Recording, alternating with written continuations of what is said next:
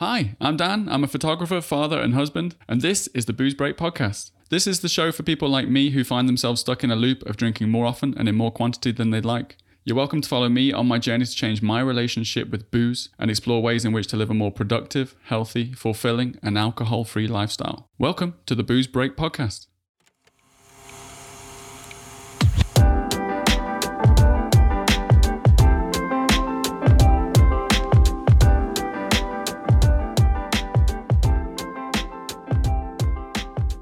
Podcast is a diary of my journey taking a break from alcohol, as well as looking into different ways to help sustain a break from the booze. We'll be going into the ups and downs as I circumnavigate my way through work, family life, and social situations without the hooch. I'll be delving into the benefits of living booze free and tackling subjects such as uh, social pressure, health, identity, and alcohol representation in the media. Just a quick warning there's likely to be some choice language and adult themes peppered throughout this series, so if you're easily offended or have children within earshot, you've been forewarned.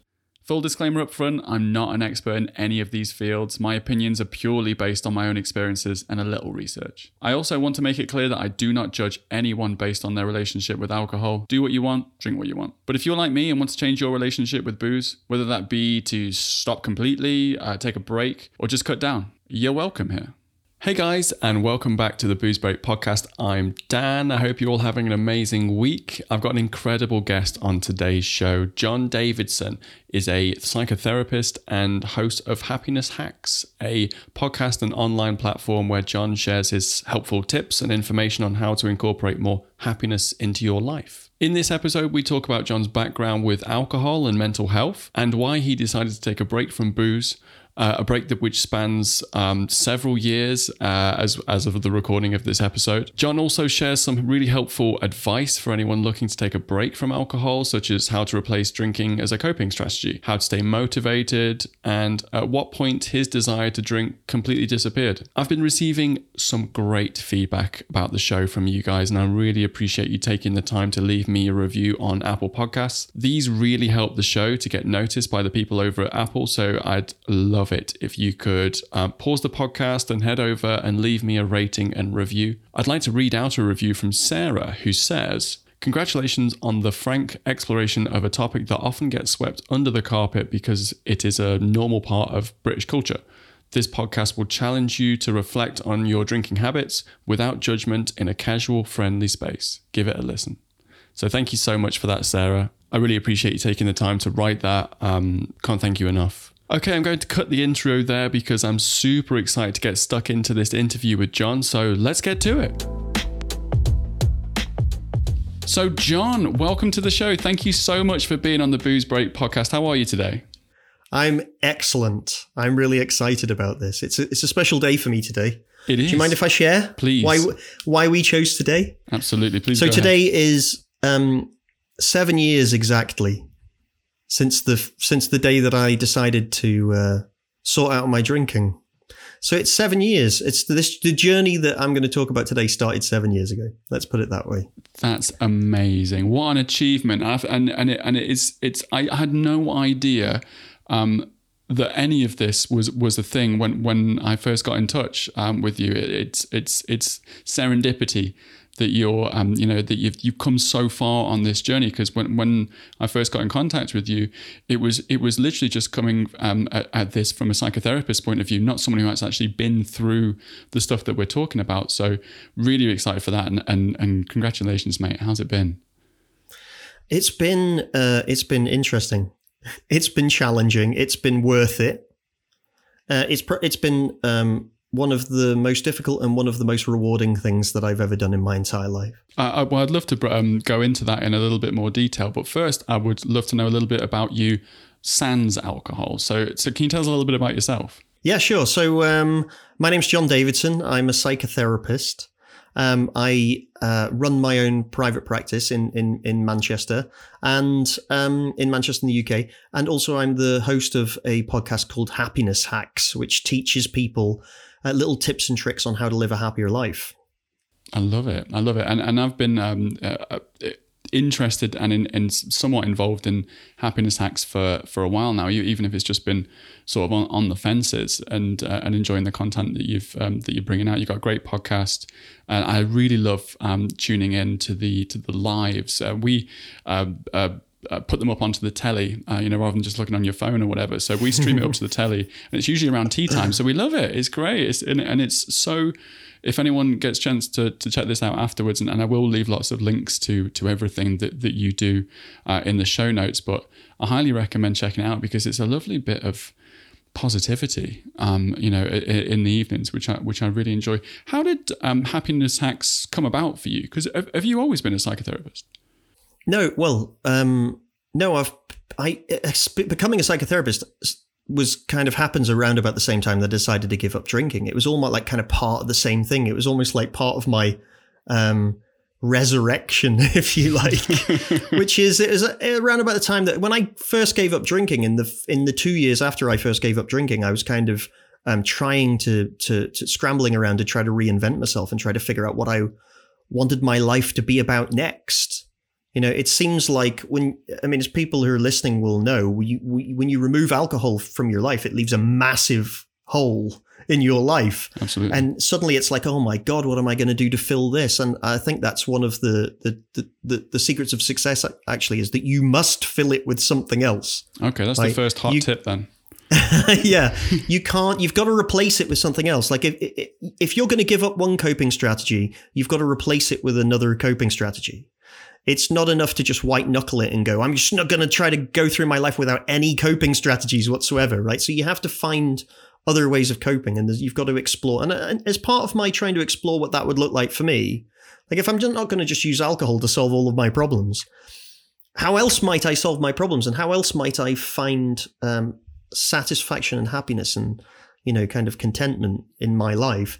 And one of the things I found was volunteering. And I, I, I saw an opportunity to volunteer as a mental health support worker for a charity.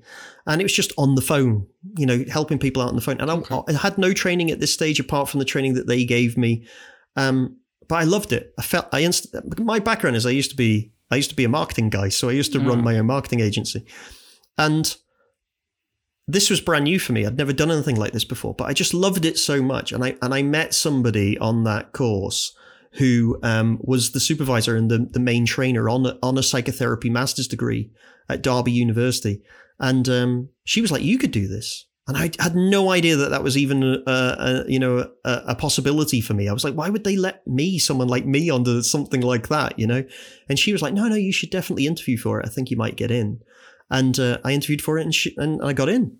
Amazing. So that was a couple. That was that was probably about five years ago now. So right. So five years ago, I I I, tra- I retrained to be a, a psychotherapist, and that's what I've been doing full time ever since. Love it. I'm a Derby uni boy as well, so I, I feel you. That's uh, it's, a, it's, a, it's a good uni. Yeah, it's love, really good I, uni. I love Derby uni. I miss it.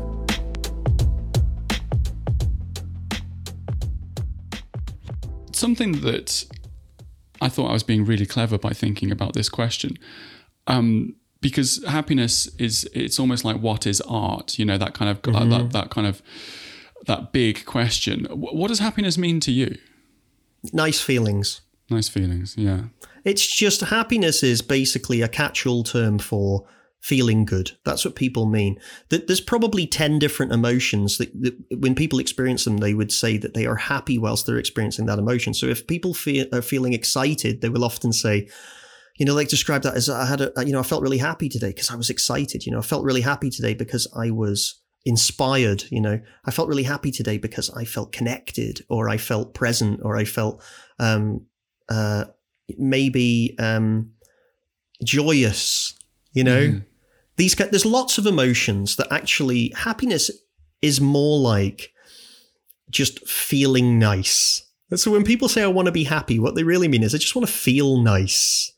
Um, the good news is that there's there's lots of different ways that you can feel nice. You know, it isn't like uh, you have to every, you have to sweep everything else out of the way to pursue happiness. That's the only emotion that matters. Mm-hmm. You know, so it can it can count as lots of different things. Uh, I, I guess that that um, that's why it's happiness hacks rather than happiness hack. There's lots of ways of, of being happy and and, and, and lots of sca- uh, and a scale of that I imagine as well. There's no one size fits all approach because we're all different and we all have different needs and different preferences and different values and different you know kind of uh, styles and, and and characteristics. And there isn't just one way to be happy. So the, the best way what i've done in my career is i've tried to find out as many of these happiness hacks as i possibly can. And then i share them all with people via my um, via my podcast. And the idea is try this on. If it works for you great use it. If it doesn't work for you dismiss it, move on to the next one because it might be the next one or the one after that or the one after that that just really resonates with you.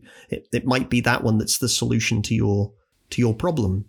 Are you guilty of ever searching for or, or you know trying to gain a, like a sense of happiness that actually isn't um, true to you? And and that's a really um, weird way Yeah. of, of asking that question. But uh, you know, like um, for instance, I, I listened, I, I watched one of your Facebook lives the other day, and you were talking about um, the fact that this kind of work-life balance, this kind of preconceived idea that if you have a this specific type of work-life balance, that will make you happy. But actual, actually, that's different for everybody, for, for different for different people. Have you have you sort of come across um, you know other Yeah. other preconceived ideas of what happiness means, and then gone, actually, that doesn't make me happy at all.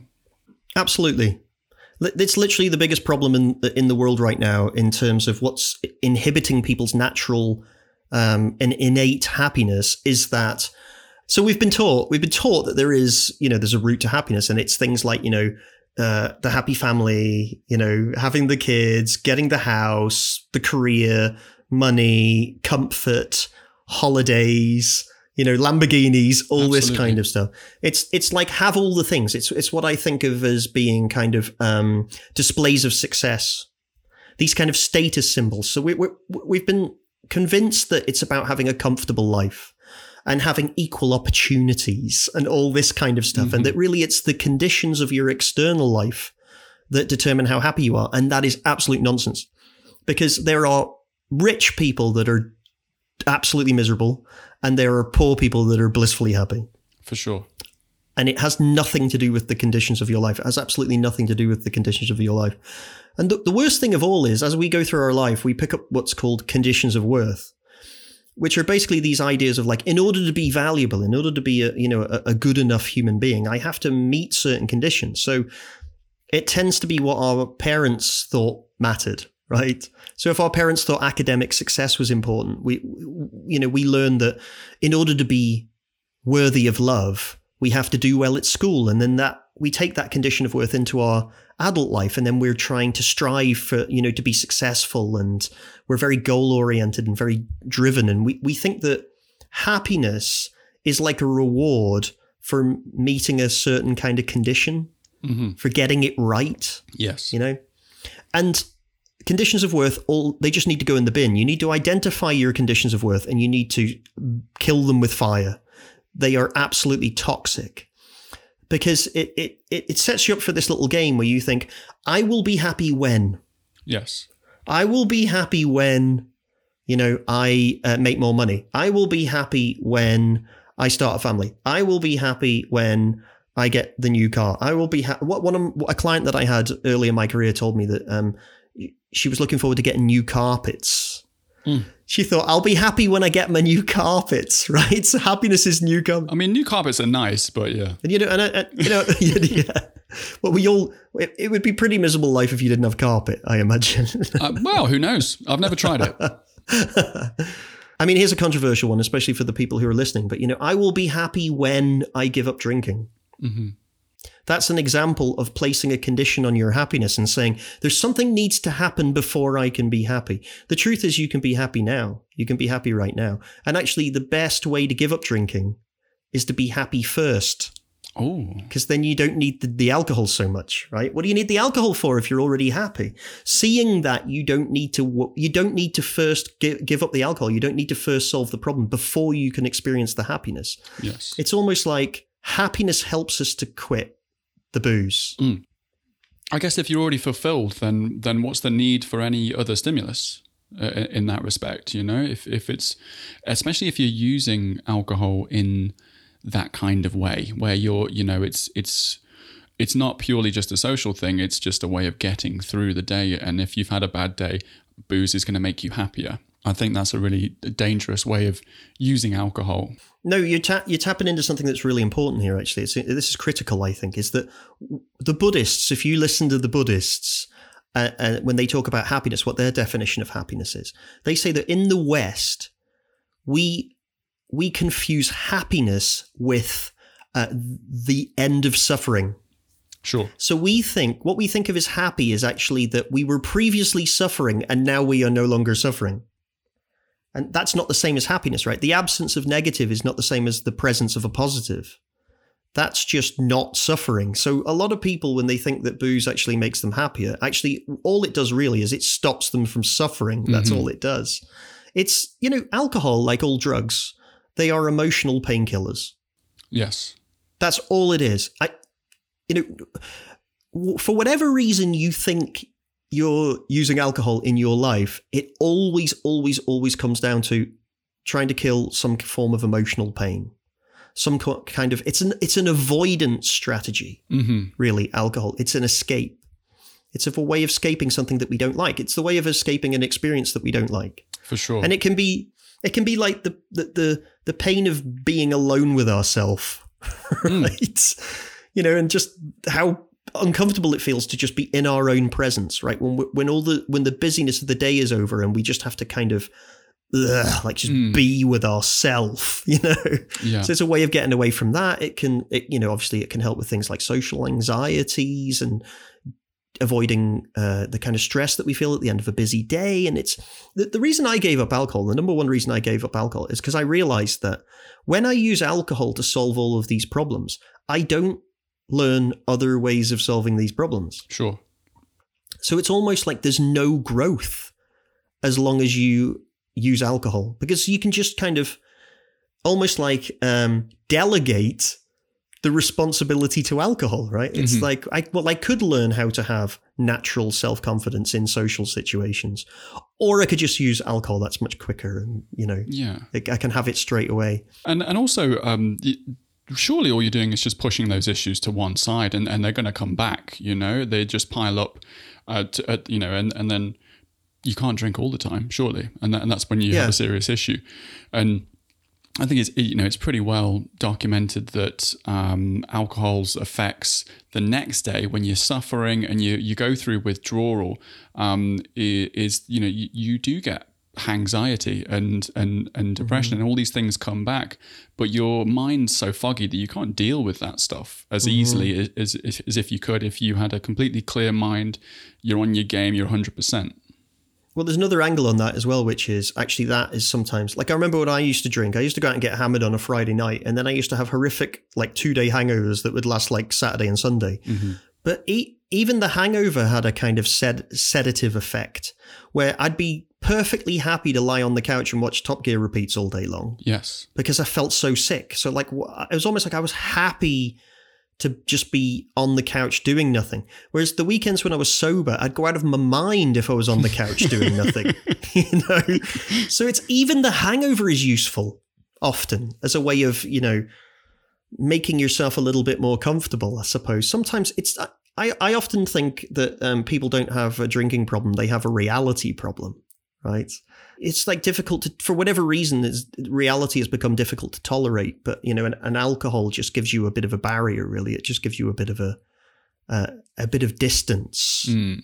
And I think um, to some extent, if you've drink if you drank for a long enough time, and if it's become such a big part of your life, um, you've you've not, and this is, I think this is why I think it's so difficult for people to stop. Apart from the fact that they're, they're probably addicted on some level to, to alcohol's effects, both in their mind and physically, um, they haven't really experienced reality. Yes, every yeah. single day for such a long period of time, and that's why everything feels weird.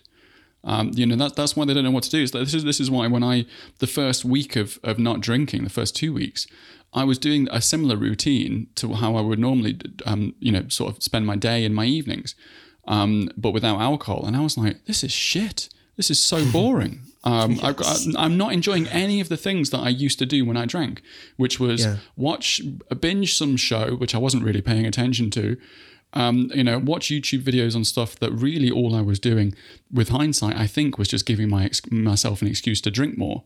Um, Yeah. and and and it was just kind of it was it was it was a thing, but um, yeah, when you've actually all, all of a sudden got that clarity of mind and you're left alone with it, that's quite a new experience. Yeah, it's really uncomfortable, and it, it's almost like um, you know when you come out of the kind of um, the bubble of you know of alcohol, and you kind of you you emerge into reality. Um, you suddenly realize just how bad things have got whilst you've been in there, right? That's the problem. It's because your life goes to shit whilst you're drinking. It's Yeah. it's it's like you're not tending to your life. It's it's almost like imagine somebody who spends all they've got a garden, they're trying to plant a garden and they're trying to put seeds down, right? So they want to they want some beautiful flowers to grow, but they're worried about the crows and they think if the crows come into their garden, then they're going to take all the seeds and they're not going to end up with any flowers people who use alcohol, it's almost like we're spending 100% of our time trying to get rid of the, the birds. hmm We're shooing away the birds all the time. And we're like, we're, everything that we do is like, how do I get rid of these bad things? How do I get rid of these bad things? How do I get rid of these bad things? And even if we could be successful and finally get away from all of the birds, what's happening to our garden in the meantime? Yes. That's a really, really cool way of putting it. I love that. right? You suddenly turn around and you go, right, I got rid of the last bird, and you turn around, and you go, oh, I, I forgot to, I forgot to look after my garden. Like my garden is basically, it's just soil. Like there's nothing here, right? So when, when we when we stop scaring the birds away, we turn to face our garden, like our life, and we're like, oh God, this is awful. And then we've got some work to do, right? But the good news is that's the best distraction in the in the in the first kind of you know month or two of not drinking. Um, throw almost like you know getting busy with the gardening Mm. is the best thing that you can do. It's almost like, oh God, look at the state of my life. How did it get like this? It's like, right, I need to get into improving this. I need to, I need to kind of work on the parts of my life I've been neglecting. That's the opportunity. The beautiful thing about once you get to a certain stage of, of not drinking, um, and I'm sure you'll be able to um, to weigh in on this because you've you've got years of experience. Um, all of a sudden, you've got this amazing amount of energy and motivation um, to do stuff like that. All of a sudden, you've you've got drive, you've got ambition, and you can do these things. And um, it, it's it's become a re- revelation for me the the fact that not only am I thinking about just uh, everything, my life, uh, where I want to be, what I want to do, my relationships, my health. Um, but I actually have the, the physical energy and the sort of get up and go to actually do something about it. Um, and it's which can be a which can be a good thing or a bad thing, right? Because Sure. there's some people are drinking to try to calm all of that down. You know, that, that, that there's almost like there's a lot of anxious, kind of almost like manic energy inside of them, and it's too much, right? It's like they don't know what to do with it. They don't know how to challenge that, and you know, alcohol is a sedative. For some people, it calms them down. Mhm. So when you take the alcohol away, it's like all that stuff, that feeling comes back, and it's like, what do I do with all of this? What do I do with all of this? The, the other thing to say as well is that not everybody will have that experience when they give up drinking, because for some people, um, they feel quite depressed and they feel quite low, and they they feel like a, a, this is how I felt certainly, like a massive sense of loss. Mhm. yeah, absolutely. Like all the things I'm not. It's almost like I focused on all the things I could no longer do. yes. Oh, I'll never do this again. I'll never have that experience again. You know.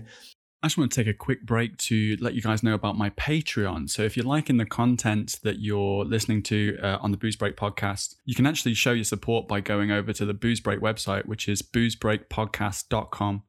Right at the top there, there's a little button that says donate. You can click on there and it goes straight to my Patreon page. This is where you can actually pledge a sum per month to help support the the show and me. First of all, that's really generous and, and thank you. But also, you do get um, some benefits to that as well. Different tiers that you can um, go to. There's actually this legend, warrior, and godlike behemoth. With the legend tier, uh, which is just £7.50 a month, uh, you can actually get access to new episodes before they get released uh, on their official release dates. And uh, you can cancel this at any point, of course. You're not tied into anything necessarily with the uh, warrior tier, which is £15 a month, You get early access to the episodes, you get a, a, coveted Booze Break sticker, and access to the private Facebook group for people who are on a booze break and, and want to join a community and help support each other and um, with you know with positivity and hints and tips. And then you've got Godlike Behemoth, which is thirty pounds a month. If you donate that, you're an absolute star, and and I can't thank you enough.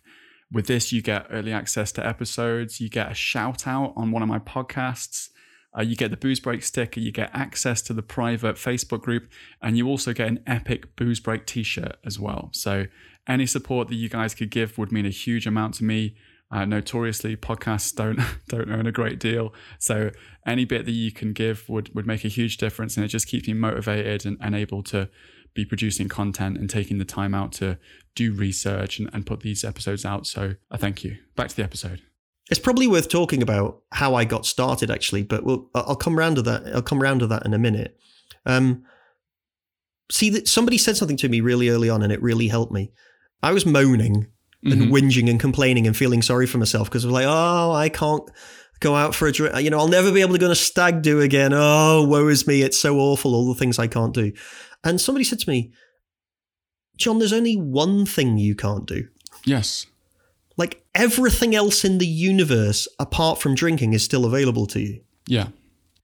And it was so important for me to hear that. And it's like everything else is still available. You don't lose that much when you stop drinking but there's so much to gain. You, there's lot, there's lots of things that were there that have got better. There's things that weren't there when you were drinking that all, have, all, have all of a sudden become available. Um, yeah. It's a great trade, as far as I'm concerned. You will, you will see the the truth of that and the benefit of that in time.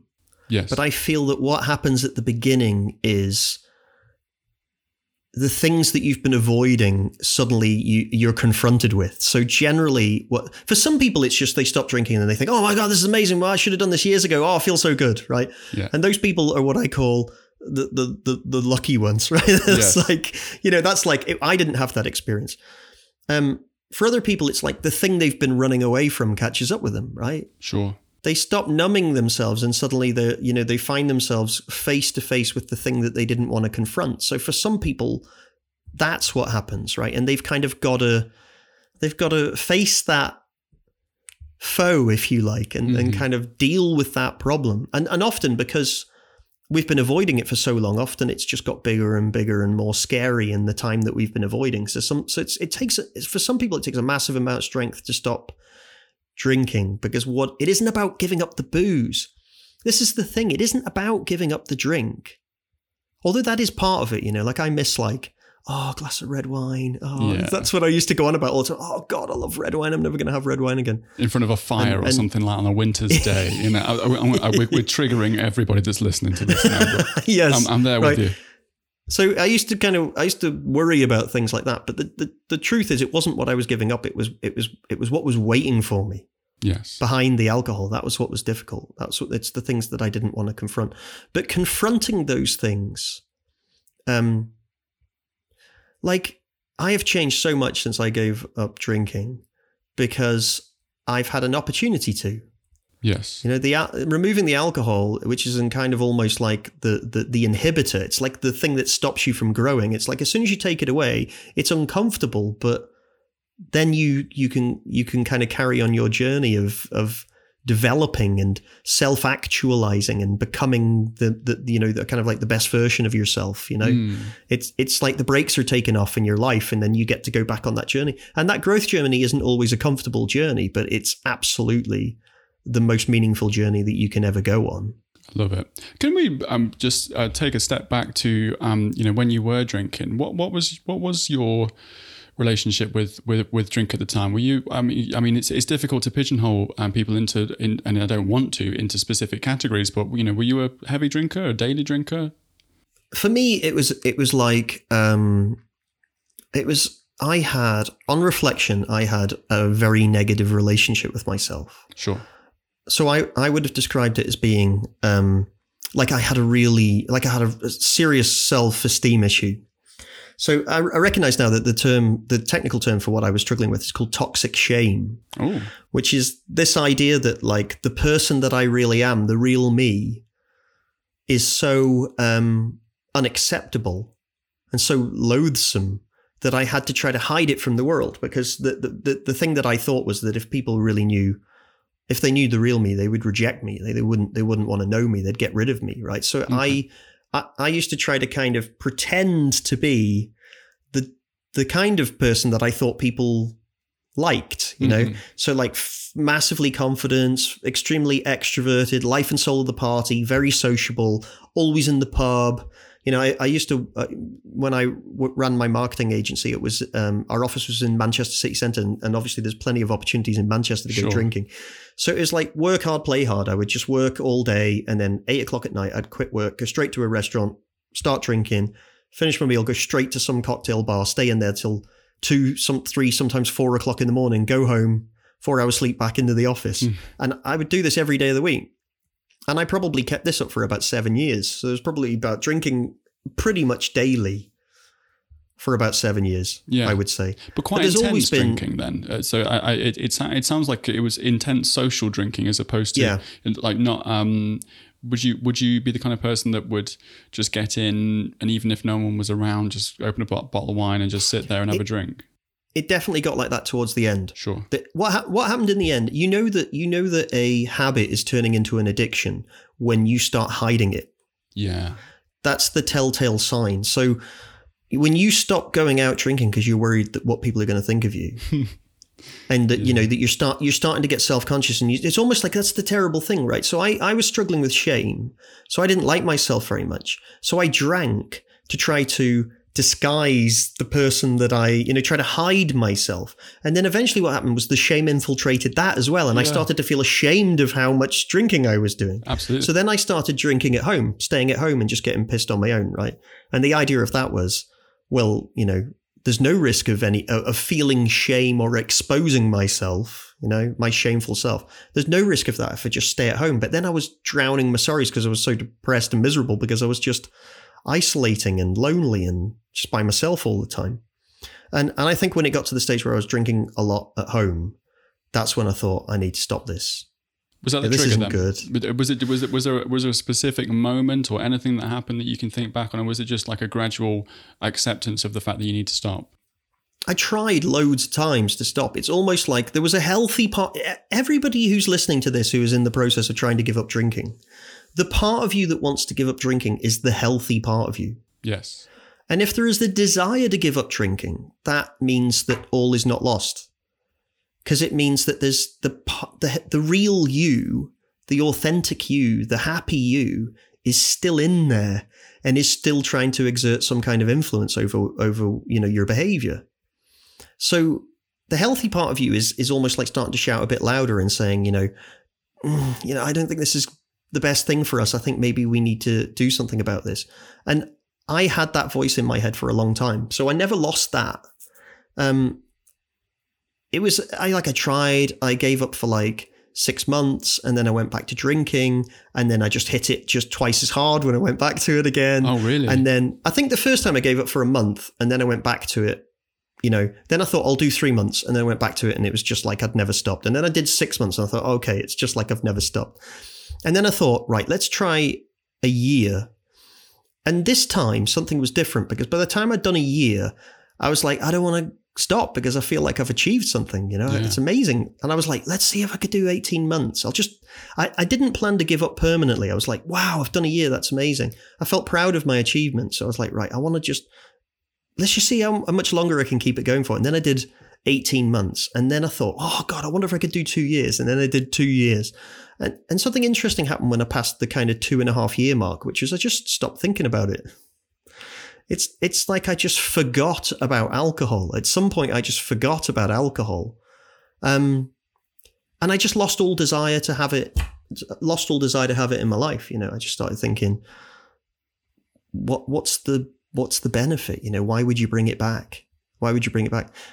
I think I think an extended break from alcohol. It, I think again, I can I can't necessarily speak from experience. Although this is the most extend, extended break I've ever had from alcohol, um, is uh, the, and I think the hopes is it gives you some sort of clarity on the situation, and you know gives you you can step out, step out of and and sort of look from above at what that situation was and go, okay, was was that really worth it? Um, and and and like you say, you can come come at it from more of a logical point of view of what am I benefiting if if I you know go back to drinking, you know whatever. And and I think a, a, for, for me as well, especially at this stage, one glass of wine doesn't interest me at all. Um, mm-hmm. A bottle interests me more. Yeah. Um, and so I think that that's that, that this is a thing that um, it, it, and this might change, of course, um, as as time goes on. Is the fact that um, uh, that's not a very healthy way to look at alcohol, um, but it's the only way that I would want to drink currently, um, eh, which is why yeah. I'm not drinking essentially. Mm-hmm. Um, yeah. and, and, I hear people a lot in the communities that say, oh, I just want to be the kind of person who has like one glass of wine. And I just sort of think, what's the point? Well, the truth is, if you're the kind of person that only needs one glass of wine, you probably won't be that interested in one glass of wine. No. You know, it's at that point where you get to the stage where you don't really see the the appeal of alcohol. No. Like I'm there, I'm, I'd say I'm there today. So I don't say that I don't, you know, I wouldn't say that like, I'm never say never, right? I don't say mm-hmm. that like, oh, I'm abstinent or, or anything like that or teetotal or use any of these kind oh, of yeah, yeah. terms, you know? It's like if I went to a wedding and somebody was toasting and there was a glass of champagne, I'd probably drink that glass of champagne. Yes. Just just to go. I mean, obviously that that hasn't happened yet, but I imagine that in the future, if that happened, I'd drink that glass of champagne and I'd go, I don't want another one of those. It tastes like vinegar. How gross was that, right? um, but I mean, this is seven years later, right? So after seven years, uh, those associations in my brain are well and truly broken now. Yes. Um, so I could, if I wanted to, probably have a relationship with alcohol that's completely different. But why, why introduce that into my life, right? It feels like it's not going to add anything. No. At this stage, it doesn't feel like it's going to add anything. It feels like it could take something away. You know, it's like I don't need it. I can have fun without it. I've I've worked through my shame issues and I feel good about myself today. I've got natural confidence. You know, I'm it's like I've got loads of, I've got a really rich, full and meaning, like my garden is well and truly in bloom at this stage in my life. Good. And it feels like, why would I do that to myself? It just seems unnecessary. I feel like alcohol is is trying to fill a gap, right? It's almost mm-hmm. like something's missing, and we use alcohol to fill it, or we use alcohol to numb the the discomfort, the disease, right? As they yes. say in in Twelve Steps, where they say you know, it's the the, the, uncomf- the, the uncomfortable feeling that I have. Um, it's like alcohol just kind of covers that up. But the only but there's that's there for a reason, right? So it's like when you get rid of alcohol, then you can start problem solving. You can say, well, why do I feel that way, and what what do I need? Because it's definitely not alcohol. No, you know, it's if you think about it, if you if you think about this, right? So every time every feeling that you have alerts you to a need. This is a this is a happiness hack. Okay, hack, good, right? good. So Every feeling that you have, the only reason you have that feeling is it, it, it's alerting you to something you need. That's the way it works. So, you know, if you're tired, what do you need? Sleep. Sleep, right. Okay. If you're hungry, what do you need? Food. Right. Okay. If you are um, thirsty, what do you need? Water. Right. Okay. So every feeling alerts you to a need that needs to be met, sure. right? We confuse this with alcohol. We go like, um, you know, let me put it: if you're angry, what do you need? This is a bit more of a difficult one, but what do you need when you're angry? Oh, I don't know. Um, to vent. Yes, right. Yeah, you need to be heard. Mm-hmm. You need to be heard. There's there's there's an injustice. There's something that feels unfair, and you need to be heard outright. So you want to be heard. So if you just listen to an angry person, they will calm down. Sure. Because they just want to they just want to feel heard. They're frustrated that nobody's listening. So so it, if you're angry, it's because you feel that there's a, a, a wrong that needs to be righted. Right? That's the need, right? But what do we do if we use alcohol? I feel angry, therefore I need what? It's like we go we go straight to alcohol, right? Yeah. So it's like I'm angry, so I need alcohol. I'm lonely, so I need alcohol. I'm sad, so I need alcohol. You know, I'm happy, so I need alcohol. It's like alcohol is is never the need. No, nobody needs alcohol. There is no innate human need for alcohol. No. So we have feelings, and then we think we we solve the problem with alcohol when that isn't even what that feeling is asking for. So it isn't it isn't the answer to the question, right? It isn't the solution to the problem. So one of the things that we can do when we give up drinking is we can get curious about what our feelings are really trying to communicate to us. And we can figure out, well, what do I need when I'm sad? What Hmm. do I need when I'm lonely? What do you need when you're lonely? Oh, company, I guess. right connection right you just you feel you're feeling disconnected and you want to get you want to connect so you know it isn't alcohol right? You don't numb the loneliness with alcohol. You solve the problem. That's what we don't do when we have alcohol yeah. as a substitute. We we just numb everything with alcohol but we don't we're not we're not solving problems.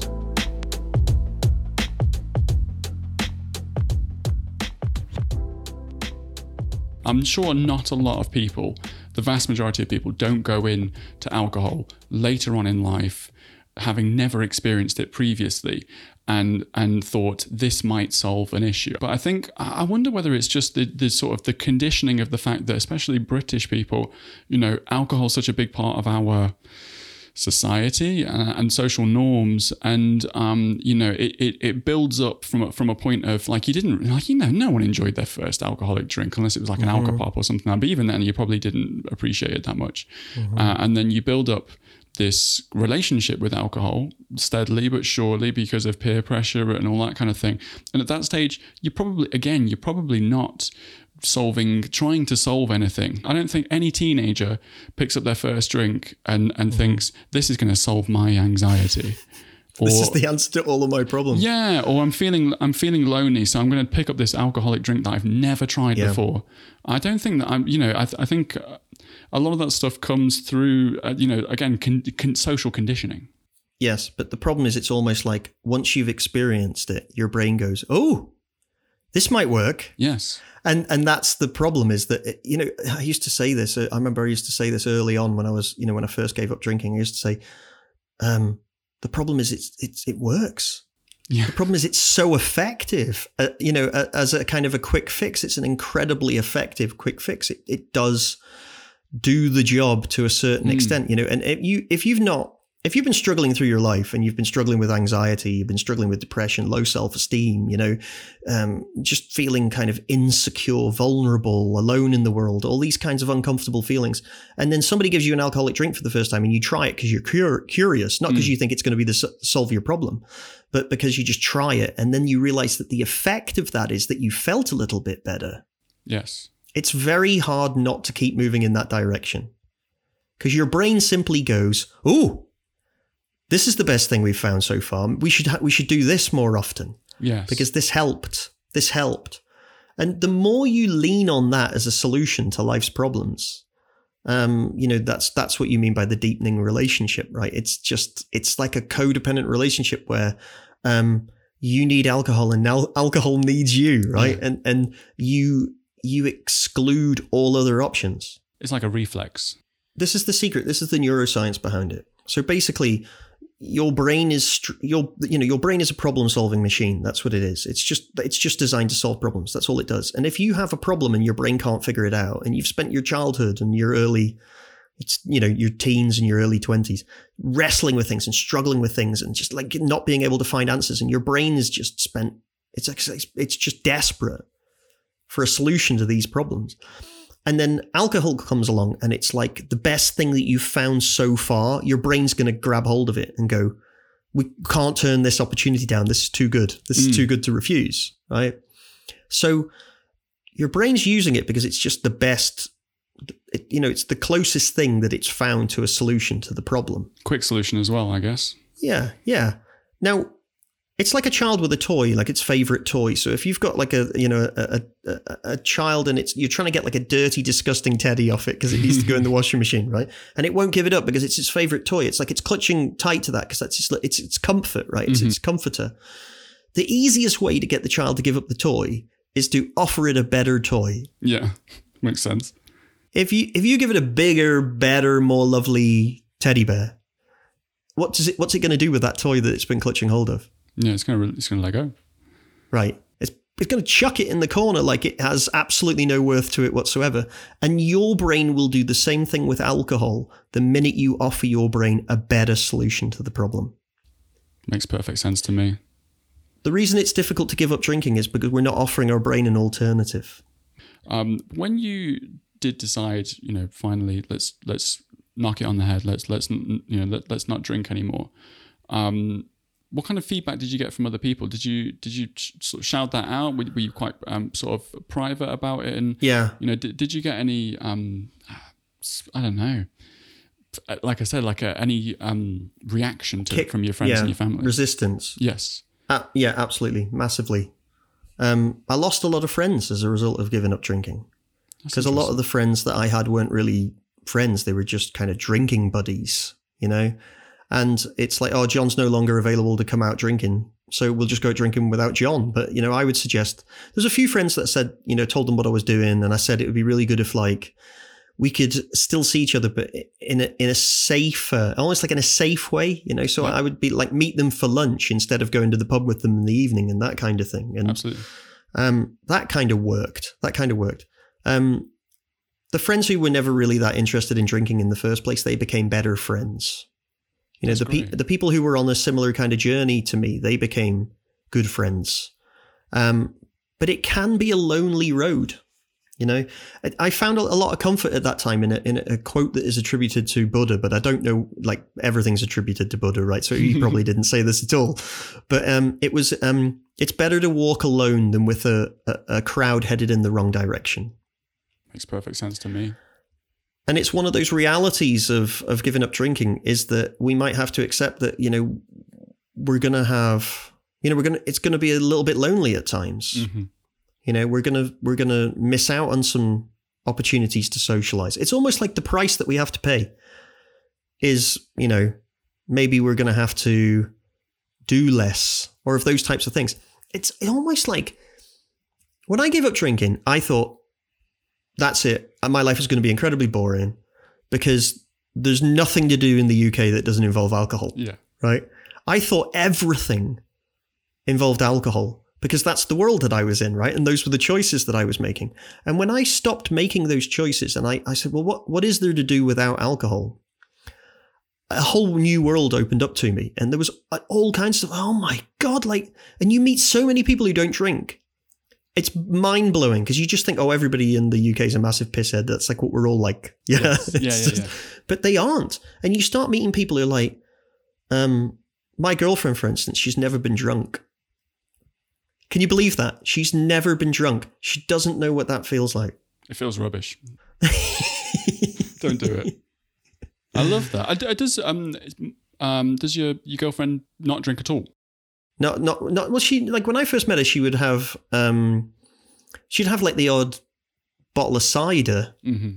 If it was a sunny day and we we went somewhere, she might have a bottle of cider. But God, I've probably seen her have about 10 alcoholic drinks in the in the nearly 6 years that we've been together right so she doesn't it's not that she doesn't drink it's just that she just has no interest in drinking Oh, that's um because I I instantly assumed that um you'd been with your girlfriend at, at the point of stopping drinking, but you at that point you weren't. No, I met her afterwards. Yeah, I met her at the when I was volunteering for the mental health charity. She was on the training with me, and we met at that at that you know we were both kind of there for the same reasons which was you know we wanted to do something wanted to give something back we were trying to do something nice you know so we met on that training and that's that's where our relationship started amazing. So when you when you did actually um, decide to, to quit you were on your own at that yeah. stage.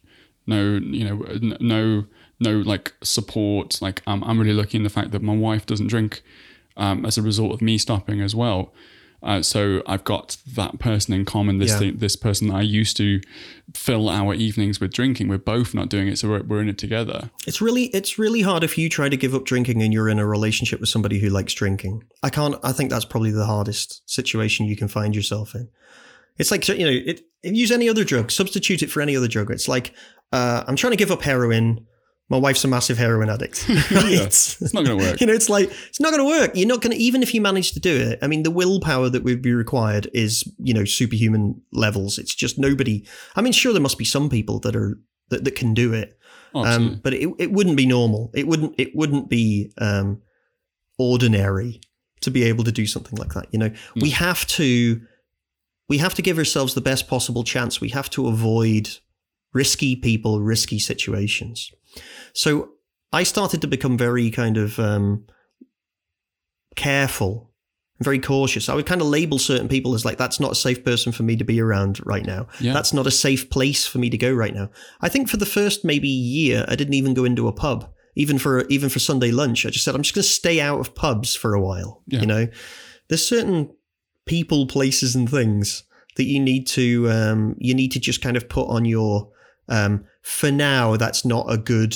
It's not a good place for me to go. It's not something good to be in contact with because you've got to give your you've got to give your willpower the best possible chance, right? Absolutely, it's a finite um, amount of energy, isn't it? Willpower, and I uh, I've, I've, touched on this in uh, br- uh, briefly in episode three, uh, which talks about. Um, your identity around alcohol and, and the fact that you're, um, you know, that, that at some point that you might have to have make that decision to protect yourself um, by not alienating yourself from your friends who are, who are drinking, but uh, make more conscious decisions uh, and and take yourself out of situations where you um, you might struggle. Um, Yeah. you know, and, and where, where your willpower might be seriously tested, at least for the time being. Like you said, you know, if, if yourself, um, you know, for, um, the first year, let's not go into a pub, and eventually that's going to become easier, maybe. Yeah, but the best way the, the best way to approach it is not focus on like what you can't do, but focus on what you can do instead, right? Look Yes. at look for the opportunities, right? So so giving up drinking, uh, it, it it opens up a whole new world to you, and there's tons of opportunities of to try things that you haven't done before. It's almost like a second childhood, is the way that I I see it, which is it's like. Oh, there's all these things, and I don't know which of them I'm going to like, and I've got loads of time to just try everything, and you just kind of throw yourself into it. Because if you're if you take alcohol out of your life and suddenly like your whole life just opens up you've now got this massive hole in your life Mm-hmm. and you can like fill it with loads of new stuff that you're really curious and interested to to explore and to experience. Through that process of child and uh, trial and error uh, you're going to find a whole load of new things that you didn't even know that you enjoy right? And you're going to discover things about yourself that you didn't previously know. And that journey is quite uh, exciting and it's quite meaningful and it's quite um it- you know it can make you really happy that kind of journey. You touched on it briefly about um, you know the the friends that you you know were only you were only friends because you drank together. And, and I'm sure pe- other people have been in situations like this where they've been in a scenario where they've got some mates at uni or some college mates or something and you almost never socialize with these guys sober.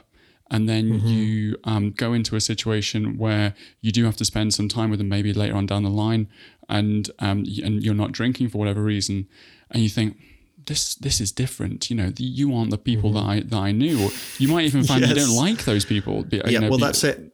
I used to make this joke with my friends around about that time. I used to say um, I the only reason I drink is because you are so boring,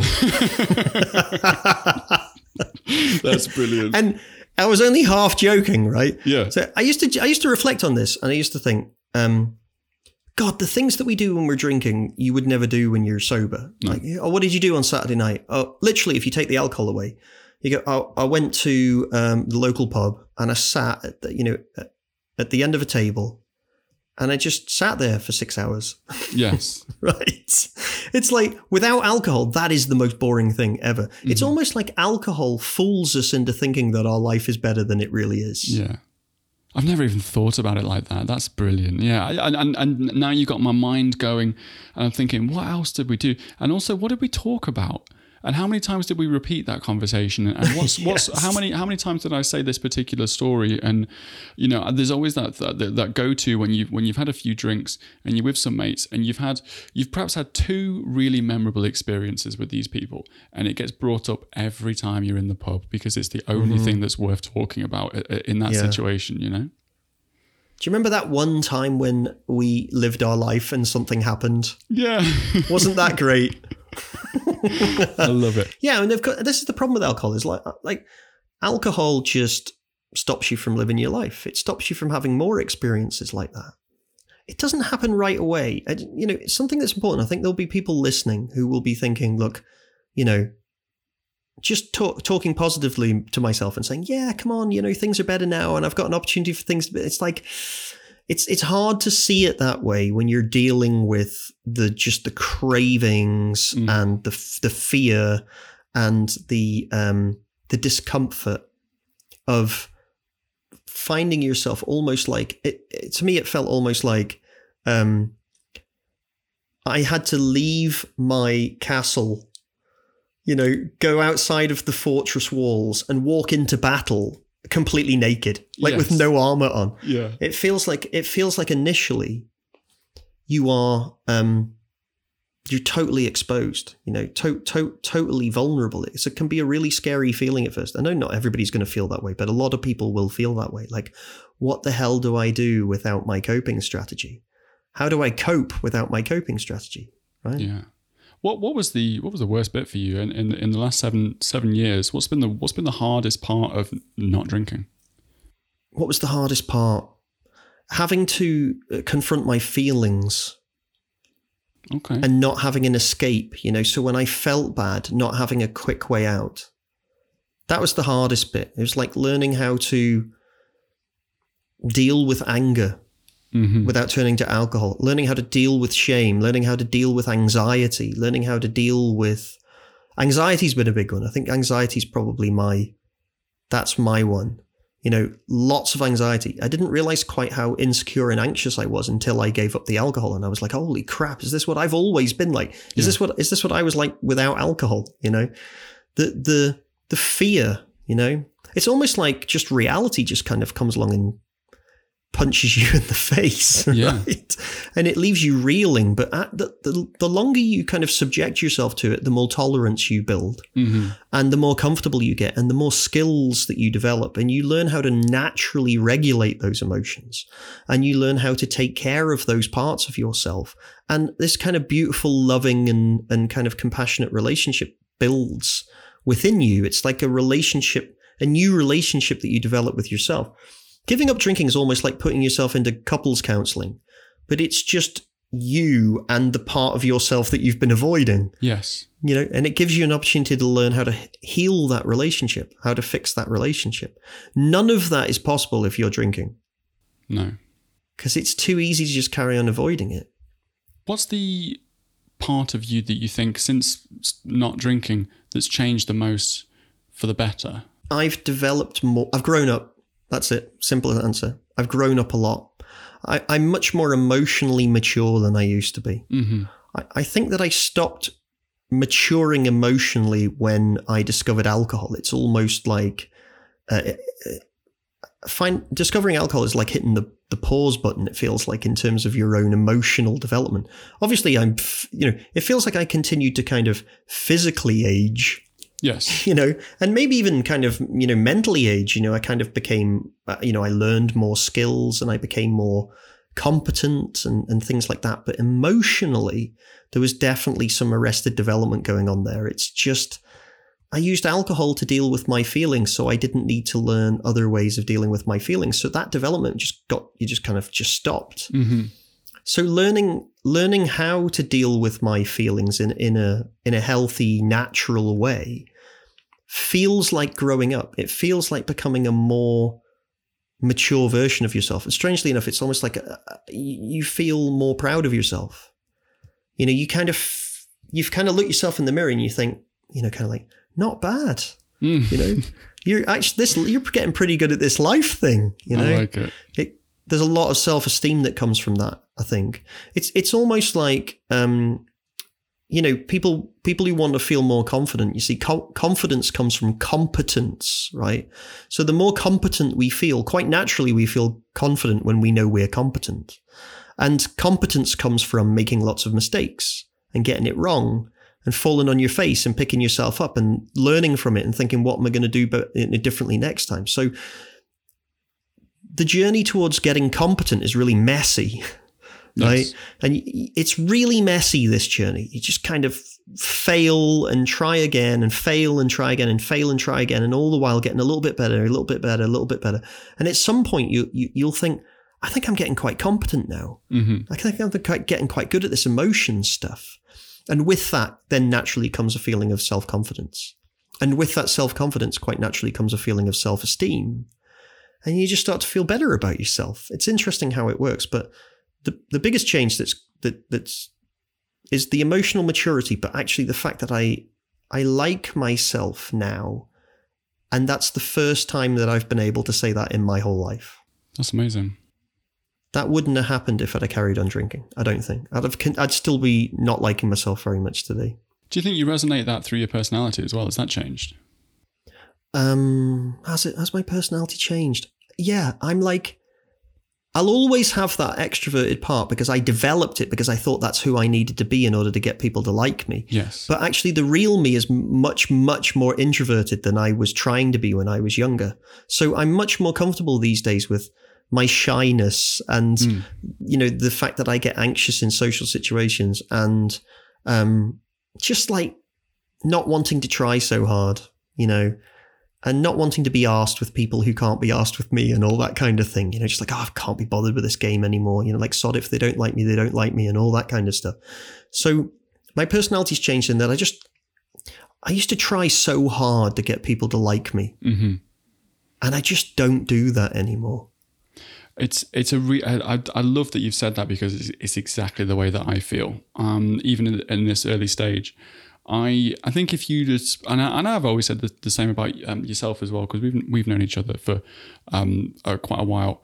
Is that you um always exhumed confidence and um, and clarity and were um, very articulate and social and it instantly you think classic extrovert and um, and I, am not sure whether people think think that about me, but I think I've always thought of myself as an extrovert in some sense, and I'm, I'm sure other people say the same. But actually, when when I looked into, I did do a little bit of research on this as to what the what the qualities were for an extrovert and introvert. I was hundred percent introvert, yeah, and and ever, and especially since um, stopping drinking and and and a bit like yourself i can switch it on if i really want yeah. to I, I can choose to but it takes a lot of energy to do yeah. that. And i do that in my work. You know i can i can switch that on and i can i can i can be extroverted in, in front of a group of people i teach.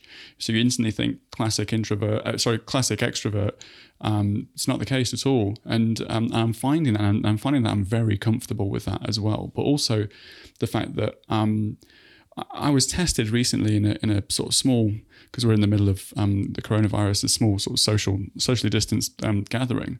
I had nothing to say to any of these people, and um, not because, not for any negative reasons. I just kind of couldn't think of anything to say. Uh, and uh, usually, I, when I'm sp- spending time with these people, it would be with a drink, and I would feel mm-hmm. a little bit more comfortable. What I'm finding now is I'm not as social as I used to be, and certainly not yeah. as adept at at being social. Um, and I'm kind of okay with that. But I do, I, I feel like my awkwardness levels have risen. No, what's risen is your your your self awareness, right? Because you, you you're aware of yourself now. Mm-hmm. You know, it's like you're before when you were pissed, you weren't paying attention to what you were doing. no. You're just you're just like total ledge. Yeah. Every time you everything that came out, you're like, oh my god, I'm hilarious, right? And when you take the alcohol away, it's like, oh my god, I'm what am I doing here? What am I doing that for? It's, it's quite natural that when you take the alcohol away, you become you kind of watch yourself, mm. like. How am I doing? How am I doing? How am I doing? Am I okay? Am I how am I coming across? Am I seeming weird? because mm. I'm not drinking, you know, how are people receiving the sober version of me? It's like it, it's kind of quite natural that you'll just be a little bit worried uh, about that. You know, how am I going to come across? How am I going to be received by other people? You know, mm. are people still going to like me? Did people only like me because I was, you know, I was dr- drinking? But people like the sober me, you know, all that kind of stuff. I think after a while you realize it's fine and then you stop worrying about it. Yeah, I I, I worry that, um, and I don't worry about it. I wonder if people liked the non sober me at all, you know, because I think when I was drinking, I probably didn't give a shit.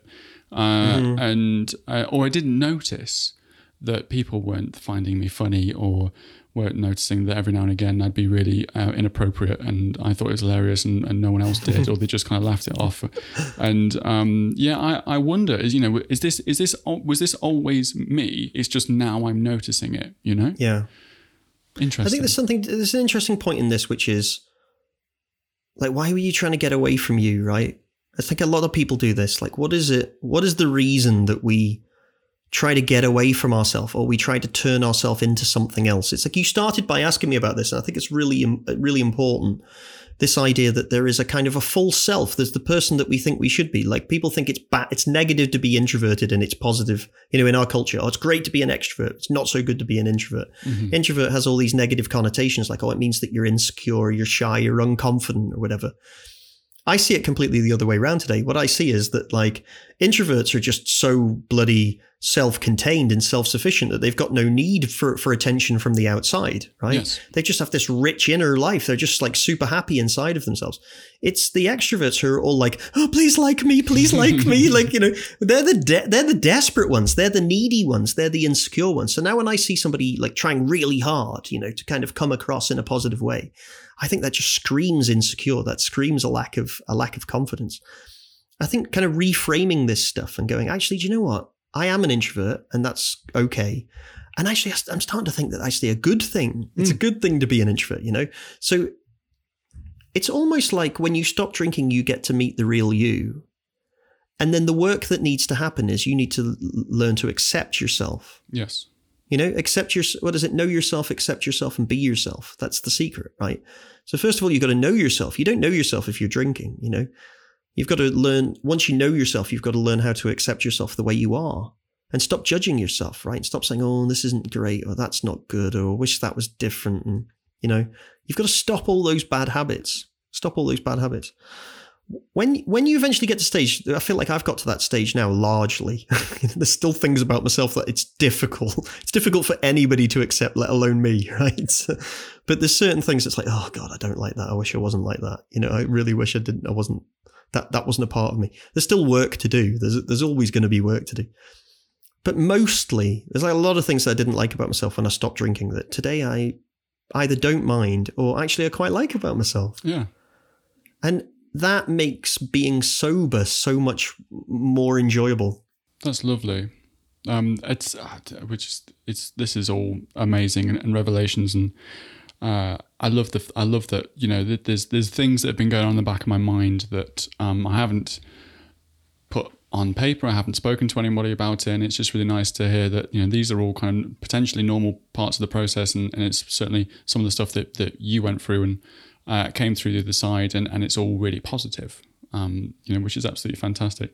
I would love to jump into some questions if that's okay, John. But first, I want to give a quick shout out to the good folks over at One Year No Beer. One Year No Beer have been instrumental during my booze break journey. I signed up to the 90 day challenge on there, and the help that both Ruari, Andy, as well as the One Year No Beer Facebook group have given throughout this time has been so valuable. By signing up, I was given access to a ton of helpful resources, as well as their amazing Facebook community with over 20,000 members. I get an email first thing every morning with a video highlighting a helpful tip or useful strategies to use throughout the day. Watching these has been such a positive way to start my morning routine, and I can't thank them enough. I love One Year No Beer so much that I reached out to them recently and they kindly agreed to help support me in the podcast, which I'm so grateful for. So if you're interested in following in my footsteps and taking on either a 28 day, 90 day, or 365 day challenge, you can head over to my website and on the homepage there'll be a one year no beer banner that you can click on and sign up for your challenge. I can highly recommend the guys at One Year No Beer, and by signing up through my website, you'll be helping to support the show, which would really mean a lot to me. But for now, back to the episode. I'm really excited about these. But I'm mostly excited about my own question, of course. Um, so, uh, and we actually talked about this briefly, is the fact that I'm in this stage now, 42 days, um, and I.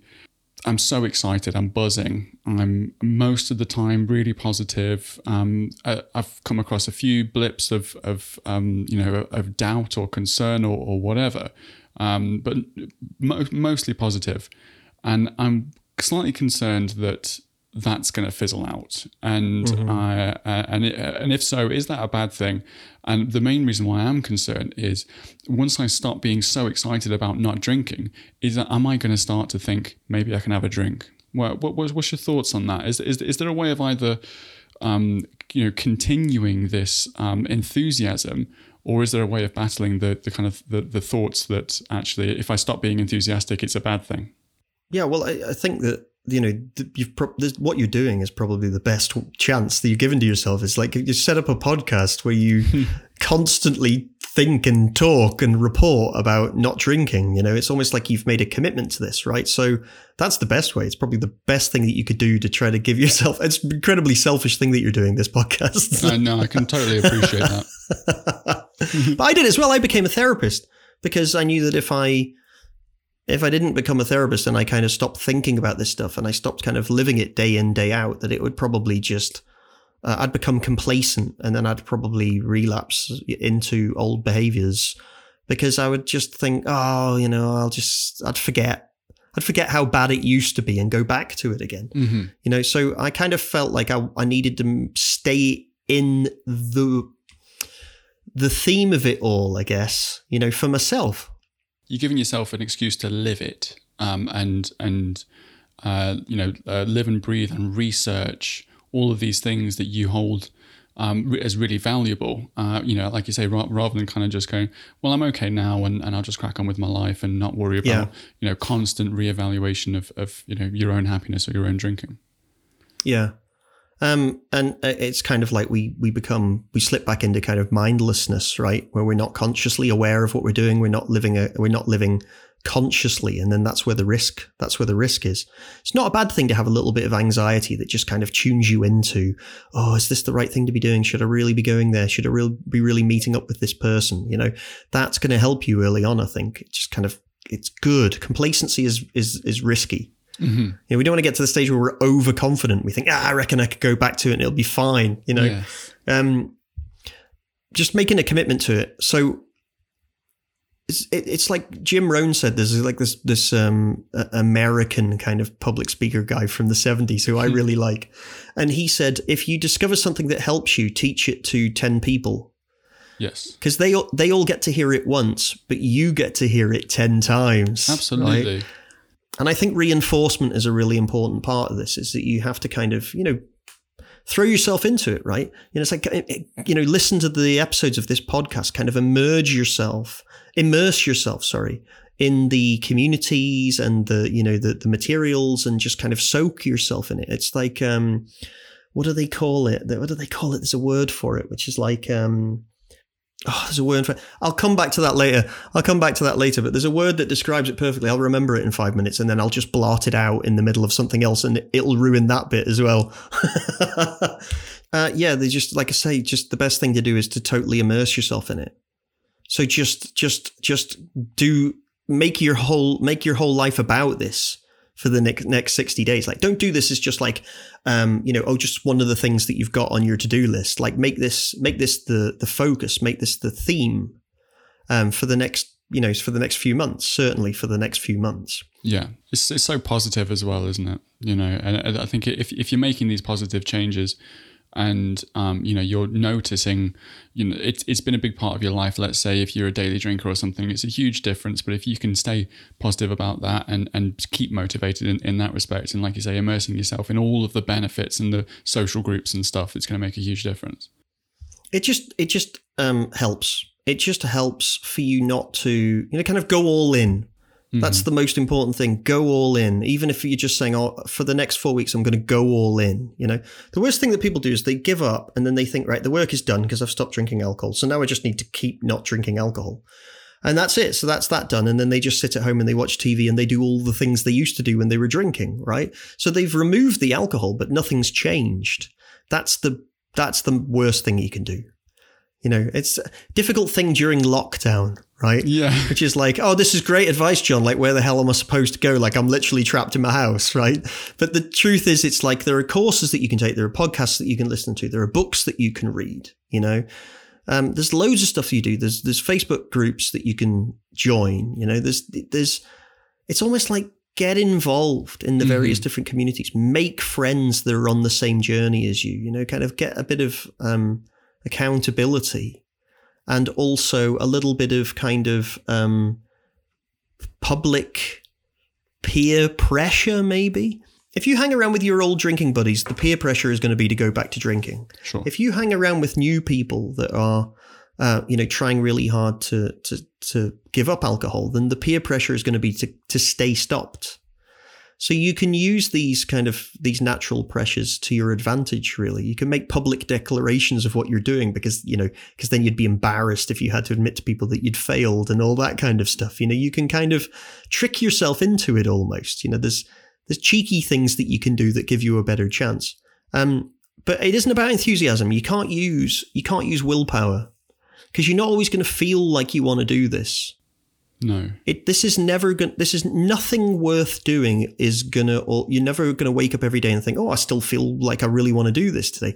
The time will come that you're like, "I don't know if I, I don't know if I do feel like doing this." I in the first 2 years for me there was lots of times where I was just like, "I don't know if I want to keep going with this. I don't know if I'm enjoying this. I don't know if this is working for me." The better thing to use is value, values, your own personal values to remind remind yourself why you want it, why it's important to you.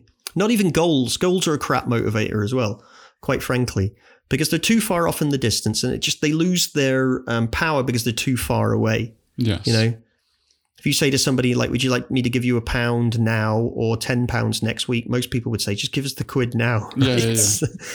Because the value that's in your hand right now is more compelling than something that you might get further down the road. So goals are a crap motivator, but what's a really good motivator is your values. You know, like, so if you can really connect with why you want to stop drinking, why it's important to you, you know, is it a value of health? Is it a value of, um, family Mhm. you know is for me it was because i was trying really hard to be successful in in, in make my business successful and my because of my drinking i was like not going into work and and i was missing deadlines and i was losing money and i was losing clients and it just felt like my drinking was hurting my chances of being successful so that was what was important to me like i wanted to be successful in life and i knew that i wasn't going to be able to achieve the things I wanted to achieve if alcohol kept getting in the way. So that was a big motivator for me early on. Was like the value of success, the value of achievement. Makes That was sense. like more important to me than wanting to get drunk. You know, or more important to me than the value of socializing, right? So it's it's like I had to find something that was more important. And the great thing about values is you don't have to f- be in a good mood to live your values, you know? If you have the value of kindness, you'll find a way to be kind to people even though you're not feeling like it, right? Yeah. Because it's just who you want to be. It's just important to you. So you a value, you don't have to feel like living a value. You just live it because it's it's it's who you are, right? Yeah. It's it's who you are. So identify why you want to stop.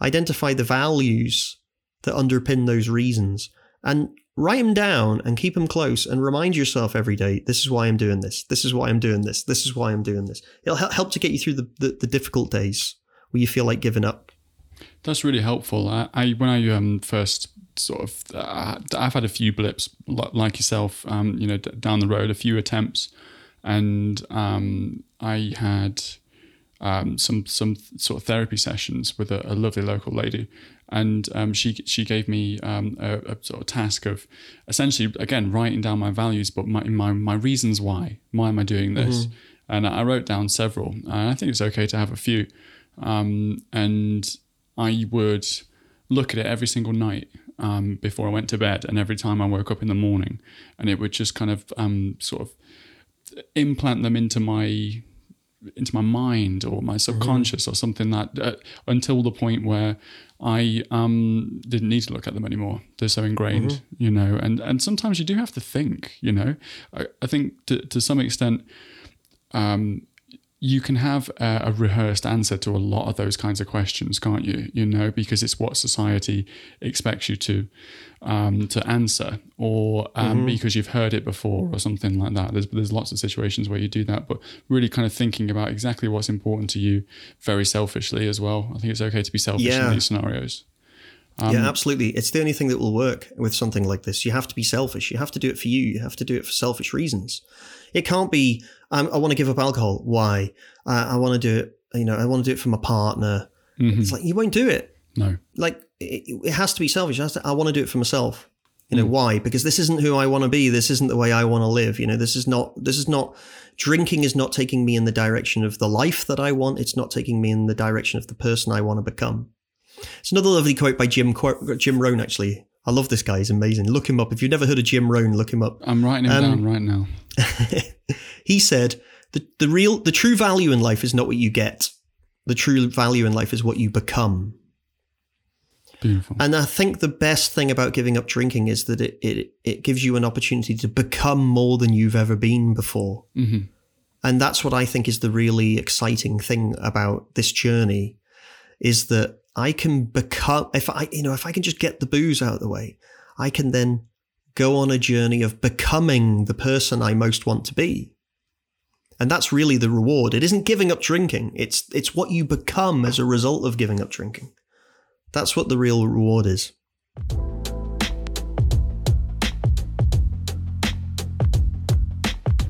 I've got one from Suzanne who asks, uh, Why is it so hard to give up alcohol when you know for health reasons it makes sense? You're going to feel mentally and physically better and you're going to lose weight.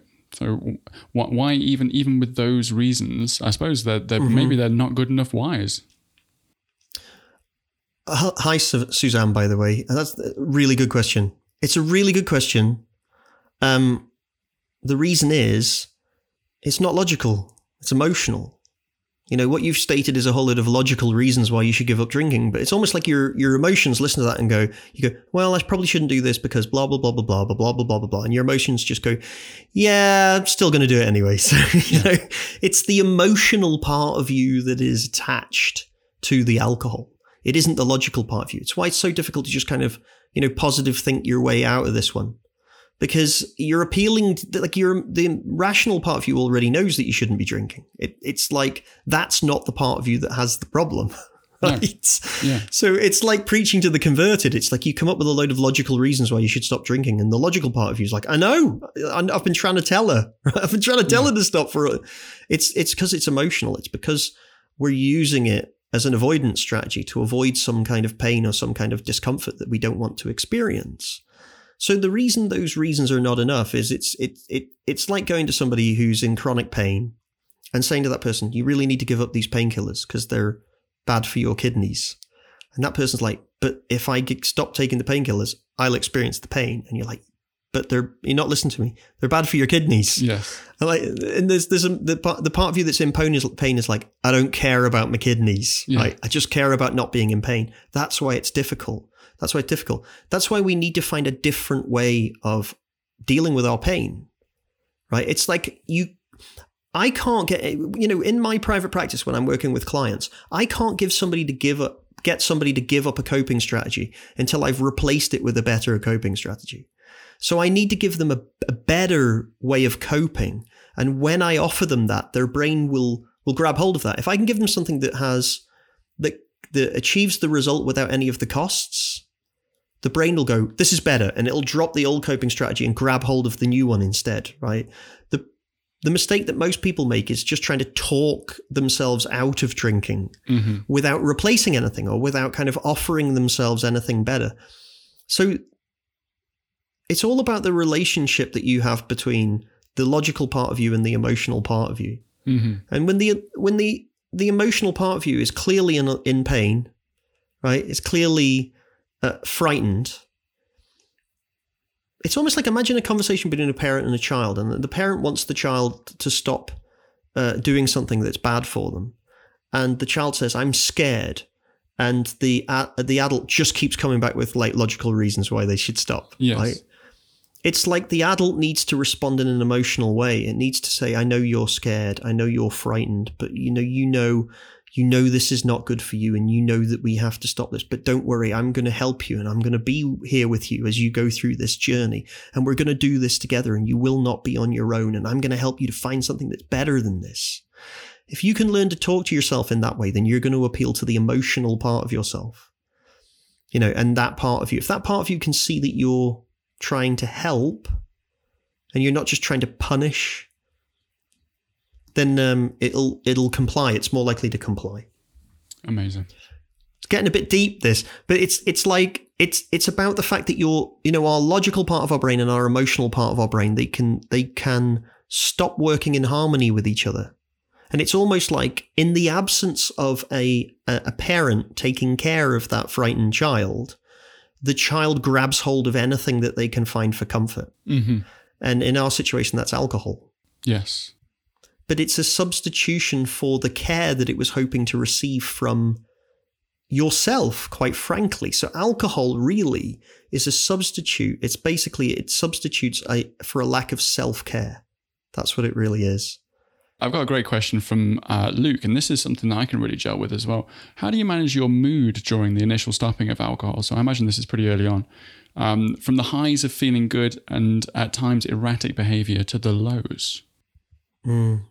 It's it kind of follows on from what we were just saying, right? So so, um, Luke, the thing to say about that is this: this is it. This is the game, right? This is the challenge. Not we've been using alcohol to manage our moods so when you take the the alcohol away, your moods are going to go all over the place and you're not going to know how to manage them because you haven't learned how to do that yet because there was no need because alcohol was doing it for you, right? So uh, it, this is it, right? You've got to expect that it's going to be messy and that you're going to make mistakes and you're going to not necessarily like the version of yourself that you become initially because you'll go from being somebody who felt like you were kind of quite composed because alcohol was kind of keeping everything it's kind of keeping everything it's kind of setting a limit on it. And then you might find that your your moods go quite volatile for a while. But if you just let it happen eventually what's going to happen is you're going to figure it out. Mm-hmm. and then when you figure it out you will no longer need alcohol to regulate your moods for you because you'll have figured out how to do it for yourself but the the best way to learn is to just throw yourself in at the deep end and then just go ah, what do I do with this? You know, yes. what do I do with this feeling? What do I do with that feeling? You know, the, if you can keep alcohol out of the equation, it will give you an opportunity to learn. If if you're looking for like a kind of a tip, what I, I'm going to say, go back to what I said earlier on, which was you need to learn what each of the feelings are trying to tell you.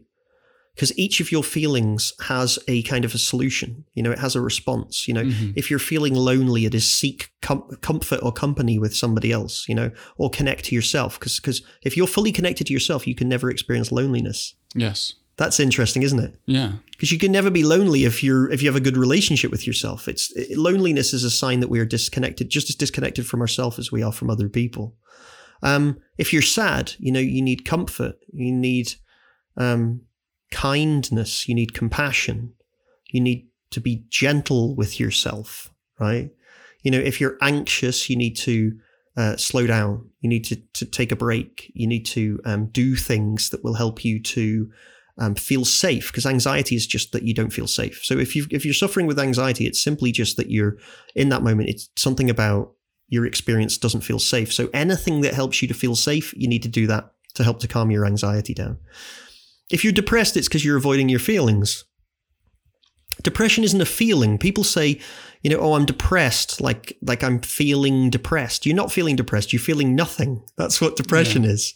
It's an absence of feeling. Depression isn't something we feel. Depression is that we don't feel anything, and as a result of that lack of feeling, life becomes meaningless because it just becomes, you know, just totally dull and yeah, just just it's that classic. What's the point? Yeah, exactly. yeah, what's the point? So you know, if you're fe- if you're feeling depressed, you need to actually connect with your feelings a bit better. You need to kind of tune into yourself and find out how you're feeling. If you're feeling anxious, you need to do things to help yourself to feel safe. You need to take the pressure off yourself and kind of slow down. Maybe stop. You know, relax. If you're feeling angry, it might be that you need to say how you, you tell somebody how you feel you know, or, or right a wrong in some way. So there might be some kind of action that you take. You might need to, your anger will tell you where your limits are. So you might need to set a boundary with somebody else. You might need to tell them that the way they're treating you is not okay, mm-hmm. right? So it's a kind of, it's a call to action to assert yourself in some way. So the thing is there's a there's a literacy to each of these emotions as you learn what your emotions are you can also learn what they're signaling and then you know what action to take in order to um, to solve the problem. How like if you're hungry and, and you eat, if you're hungry and I give you a Mars bar, right? don't know why it's a Mars bar, but let's say I give you a Mars bar. Um, how soon after you start eating that Mars bar does the hunger go away? Quickly? I don't know. I've, I've, yeah. never, I've never really thought about it, but yeah, pretty quickly. Yeah, it's like pretty much it's instantaneous, right? Yeah. It's it's a, you feel immediately better, And sometimes just knowing that somebody's bringing you a Mars bar is enough to make you feel better. It's like you Yeah. haven't even got it yet, but just knowing it's coming is enough to make you feel better. See, when you figure out what am I feeling and what do I need, and then you go to get that thing for yourself, often that's enough to make you start feeling better. hmm You see, but we don't do that. We don't respond to our feelings like, you know, it's like the it's like the fire alarm going off, right? Your emotions are like a fire alarm going off.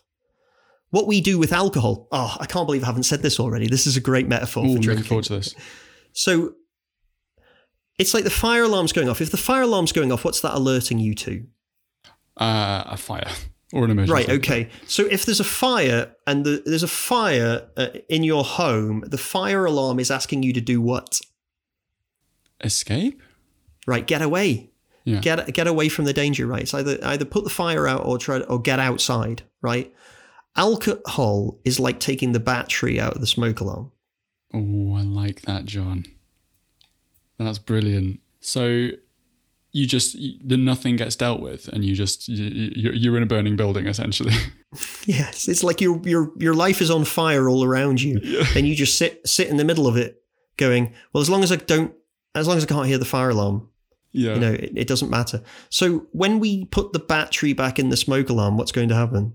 Uh, the the alarm's going to go off, I guess. Right, the alarm's going to go off, right, and then we're going to have to figure out what does the what's the alarm trying to tell me, and what is it I have to do, right? So then, so then when we learn to respond to the alarm by putting the fire out, the alarm goes off naturally, right? Because there's no need for the if there's no smoke, there's no alarm, right? So when you learn that the alarm is signaling that there's a fire, and you learn that the action you need to take is to put the fire out, then the alarm goes off, and it goes off permanently, and you don't need to take the battery out of the smoke alarm. You just need to solve the problem.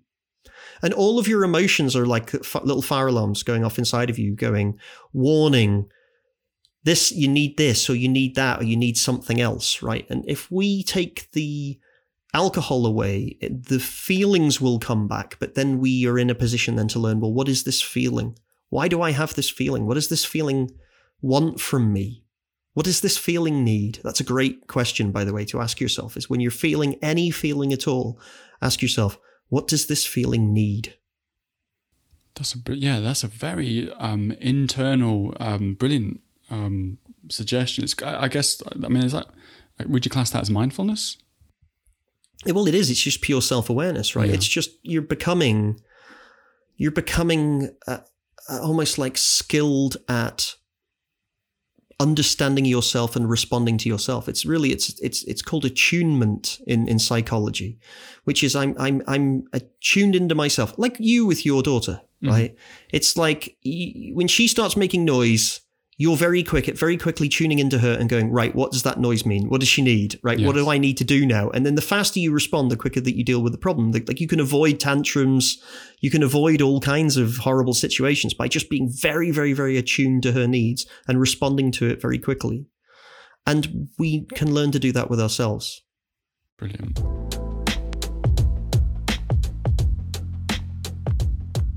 I've got one more uh, that we've got time for, I think, uh, John, um, which is a big one.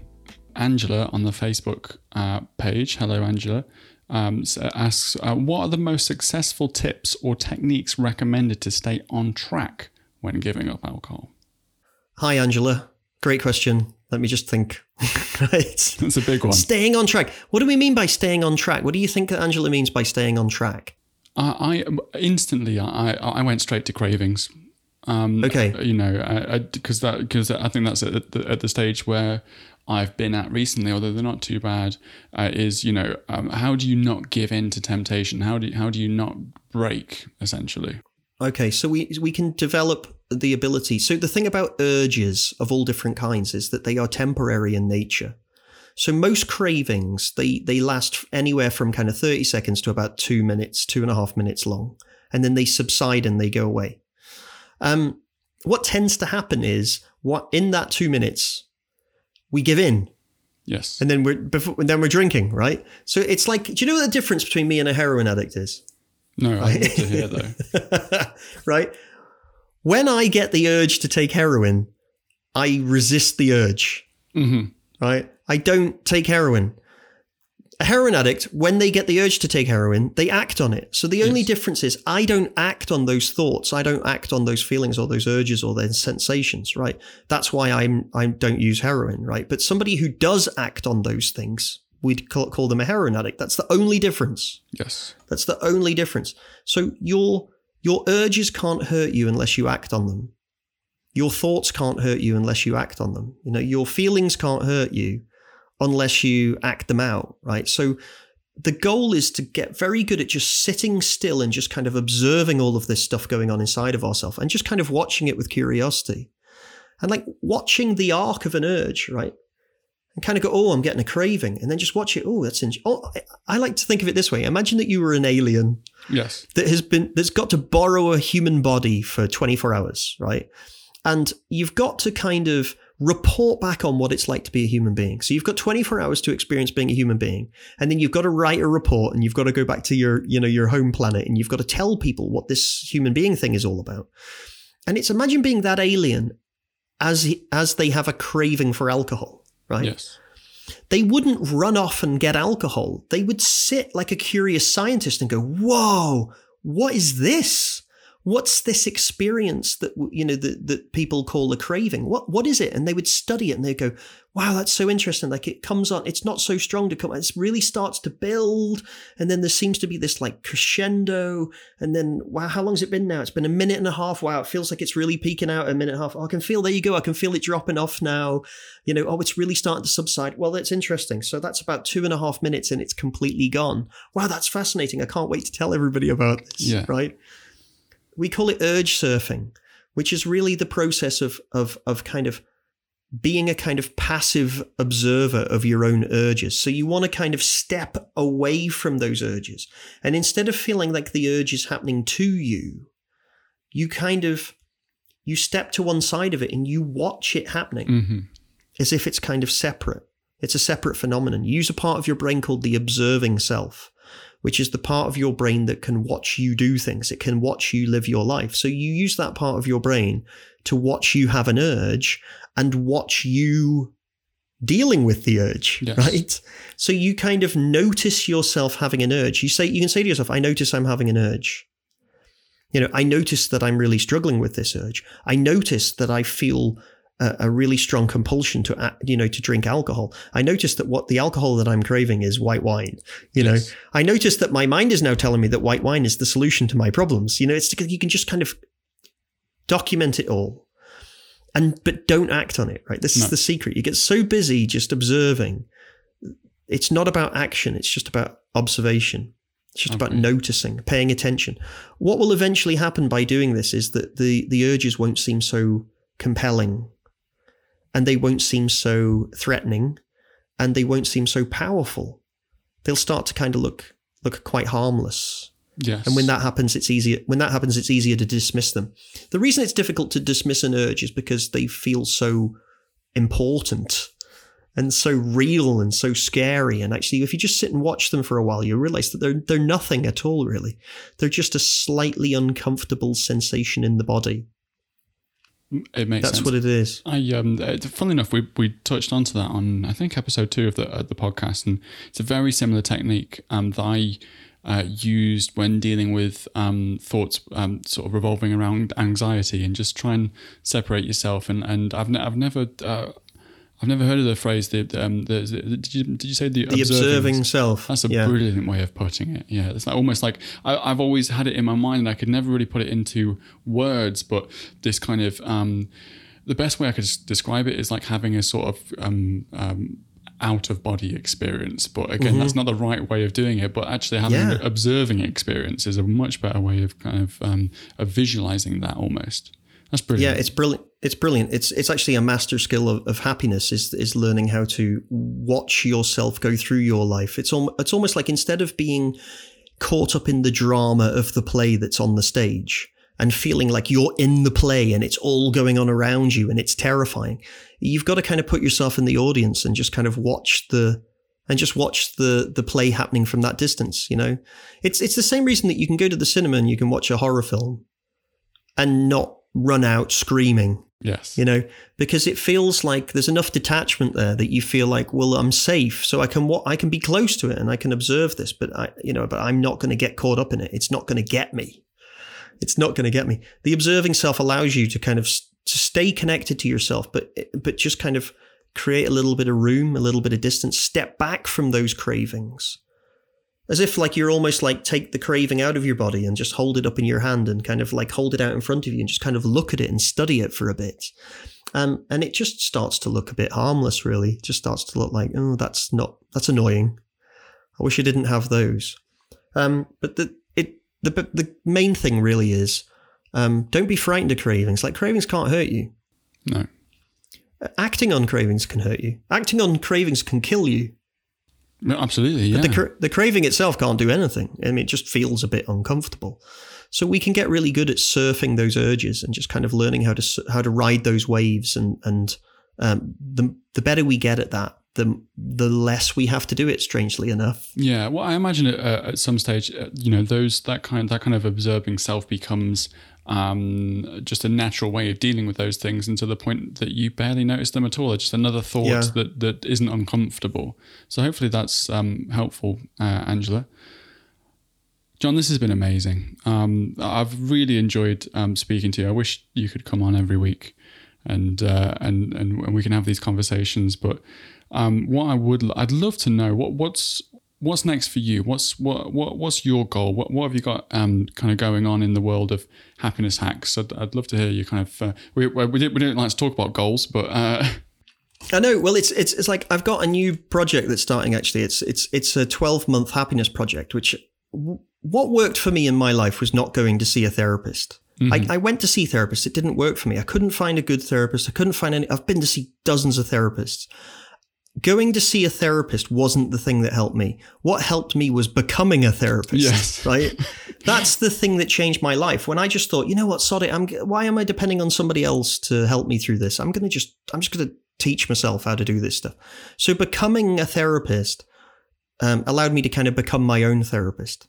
So, and therapy is really expensive. You know, if you come come to our private practice, it costs you know it costs probably four hundred pound a month to be able to work with a therapist. It's a lot of money to work with a therapist, and for most people, they just simply can't afford that. That's, that's not that's not um, that's not a possibility. So.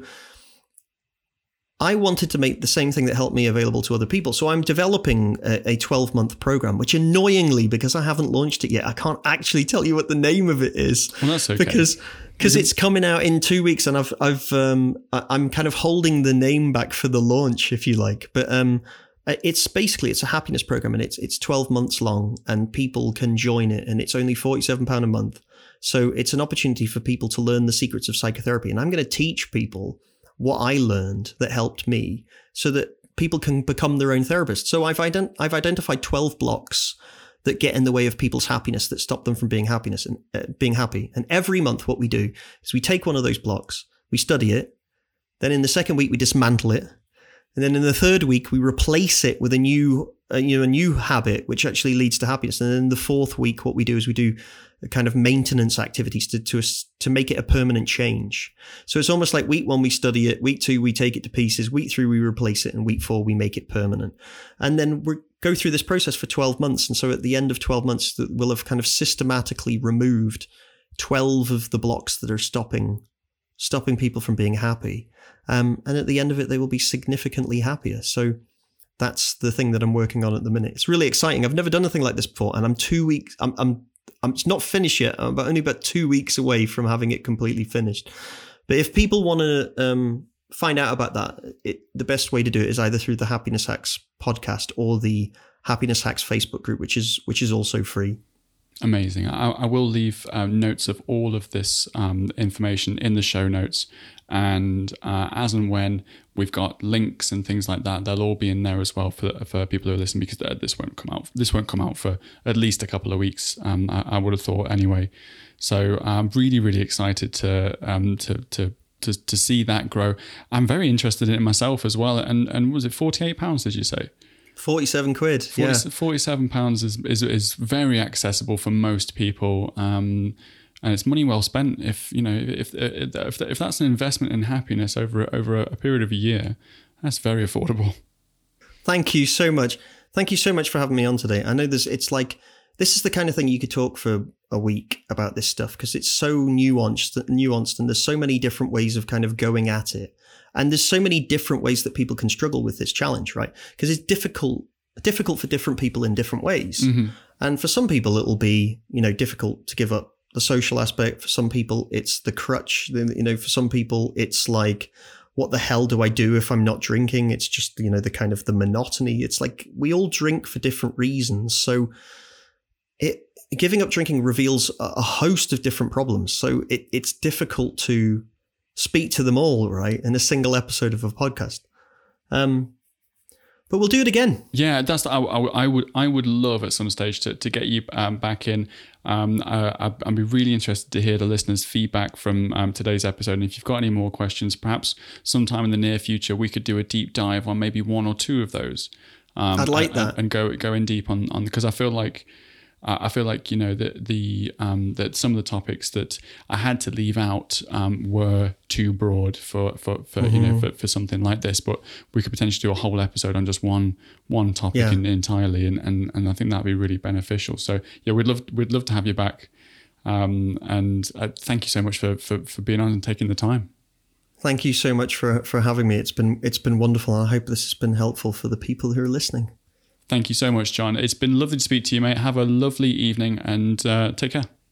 Angie, I'll see you soon. Take care. All right, that was John Davidson, psychotherapist and host of Happiness Hacks. I hope you enjoyed that and got some useful information that you can take away and integrate into your own booze break. I really like John's advice on swapping your drinking as a coping strategy for something else, and that it's not enough to just take uh, drinking out of the equation and white knuckle the process. John took up volunteering, uh, and through this, his whole life and career changed for the better to the point that he began the process of understanding mental health, which led to him becoming a psychotherapist. At the time of recording John's interview, he was still in the process of finalizing his happiness program, which is now completed. It's called University, Y O U University.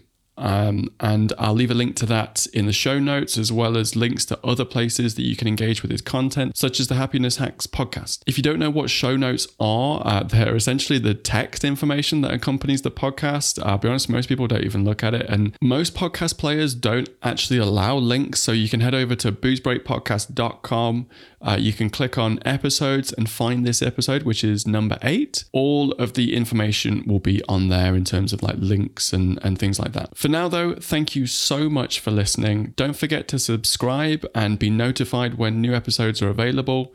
Leave me a review if you can, and I'll see you in the next one. Peace!